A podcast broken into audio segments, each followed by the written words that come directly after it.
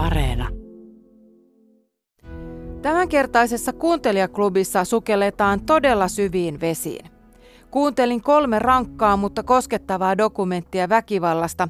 Kaksi niistä keskittyy perheväkivaltaan ja yksi pedofiliaan.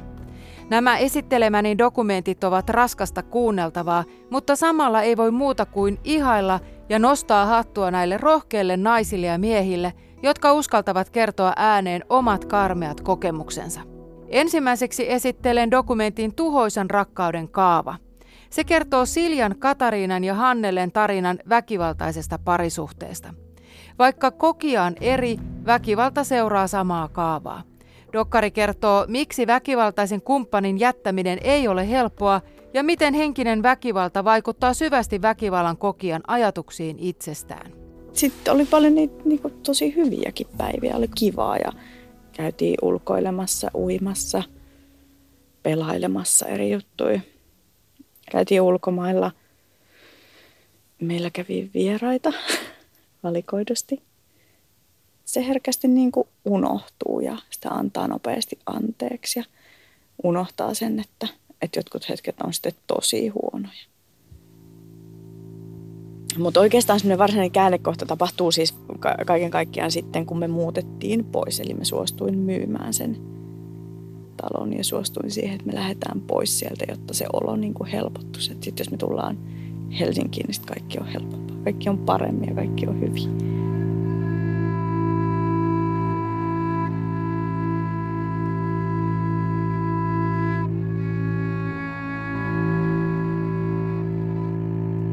Kolmas vaihe. Pahimmat päivät.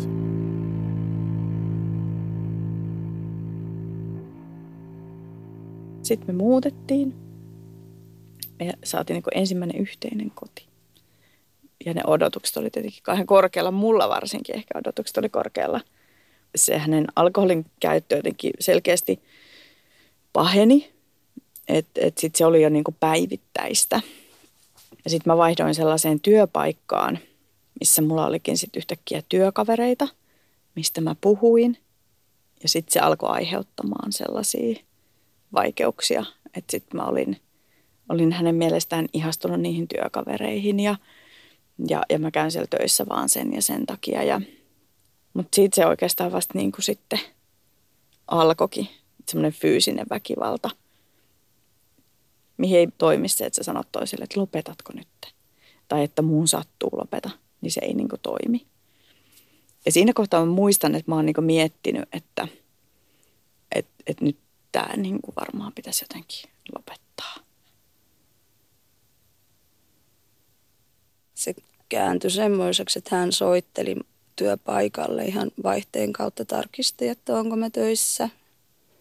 Tai työkaverit tuli sanomaan, että hän on työpaikan ulkopuolella parkissa vahdissa auton kanssa siinä.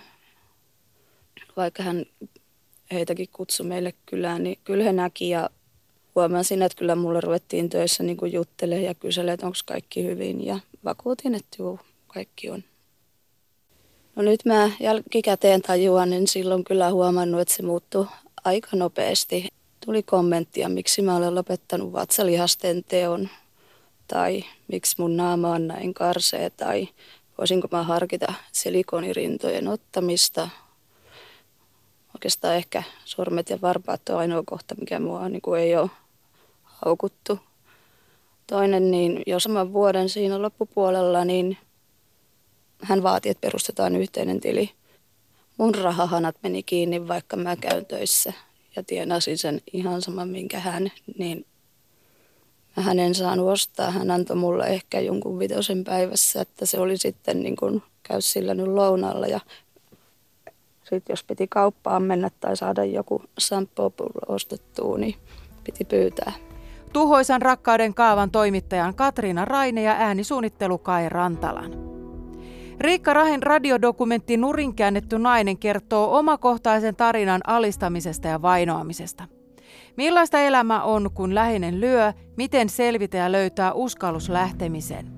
Nurin käännetty nainen käsittelee myös häpeän tunnetta, joka aiheutuu väkivallasta ja erityisesti siitä, miksi uhri jää väkivaltaiseen suhteeseen. Hän kontrolloisi aika tarkkaan, kenen kanssa mä sain olla tekemisissä. Että mun kännykkää kytättiin niin kuin joka päivä. Hän katsoi mun kännykkää ja poisti sieltä numeroja ja pakotti mun itse niin kuin soittamaan joillekin ihmisille, ketä hän ei tuntenut, niin mä joutuisin soittamaan niille ja ilmoittaa, että mä en halua ikinä enää niin kuin olla missään tekemisissä. Monella on just se ajatus, että miten mä olen voinut olla niin hölmöä, että mä olen lähtenyt tällaisen matkaan. Ja mä joudun monen kanssa työstä ja sitten just sitä kautta, että sen takia, että se ihminen sai sinut rakastumaan itseesi uudestaan. Radiodokumentissa Pedon jäljet minussa on äänessä kaksi lapsena seksuaalisesti hyväksikäytettyä miestä. Seksuaalinen hyväksikäyttö loi Paavolle ja Juhanalle elinikäisen trauman ja tuhosi mahdollisuudet normaaliin elämään. Juhanan painajainen alkoi ihan harmittomasta lasten tekemästä pilasta. Pojat kiusasivat erästä kylän miestä, joka lopulta sai Juhanan kynsiinsä. Ja, ja siitä varmaan niin kun sitten se niin kun myöskin mut oppi tuntemaan tai tietämään. Ja kun mä kuulin siitä paljon ohi, niin sitten se jossain vaiheessa niin kun se niin kuin pysäytti mut siinä pihassa ja, ja, ja tosiaan pyyti mut sitten sinne sisälle. Ja sen jälkeen se tota, noin, niin rupesi sitten masturboimaan itteensä siellä. Ja, ja sitten se pakotti koskettelee häntä ja tota, se löi puukon esimerkiksi pöytään ja kertoi, niin että mitä pitää tehdä. Ja, ja, ja se oli niin kuin sellainen se, mistä se lähti liikenteeseen. Ja sen jälkeen ne muistikuvat on aika hataria siitä, että mitä kaikkea sen jälkeen tapahtui. Mutta se oli niin kuin tämän tyyppistä aina. Ja, ja sitä kesti semmoisen neljä, viisi vuotta. Ja, ja se, mik, mik, miksi mä siellä sitten, niin kun, että miksi mä törmäsin siihen niin monta kertaa, että miksi mä en mennyt siitä, niin kun, että kun tämmöinen tapahtui ensimmäisen kerran, niin siinä tapahtuu sellainen seksuaalinen hyväksikäyttäjä saa susta vallan. Se sun häpeä, mikä sulla on, tai mulla oli siitä tapahtumista ja muista, niin mä pelkäsin koko ajan, että se kertoo sen jollekin. Mä olin 9, ää, anteeksi, 12-vuotias ja minun, minun kotielämä oli, oli aika raskasta. Mun isä ei ollut sillä tavalla ruumiillisesti kurittava, mutta henkisesti meillä oli hyvin vaikea ja ainainen pelko ja hän ei uskaltanut kysyä mitään. Sitten kolmiopettajainen koulu, niin siellä vaihtui kaikki opettajat ja tämä yläluokan opettaja, mä menin kuudennelle luokalle 12-vuotias ja hän tuli sitten päästämään sisälle siellä ylärapulla niin mä katson heti, kun oli niin salskea, salskea komea nuori mies ja niin herkkä silmäinen. Mä ajattelin ensimmäisenä, että kun tuon, tuon polvella saisi istua, nojata tuon olkapäähän. Mä en isän polvella saanut koskaan istua. Jäin täysin hellyyttä, rakkautta, läheisyyttä, lämpöä vaille. Siinä ei mennyt monta viikkoa, kun minä nojasin hänen olkapäähän ja pötköttelin hänen vieressä ja hän oli pedofiili. Ensimmäinen kerta oli, mä muistan sen vielä, kun hän pyysi jotakin oppilaita saunan, saunan tuon pönttö, sen, sen, sen kiukaan luukkuja maalaamaan. Ja hän määräsi minut sinne. Ja hän tuli sinne katsomaan sitten ja siellä tapahtui se ensimmäinen kerta.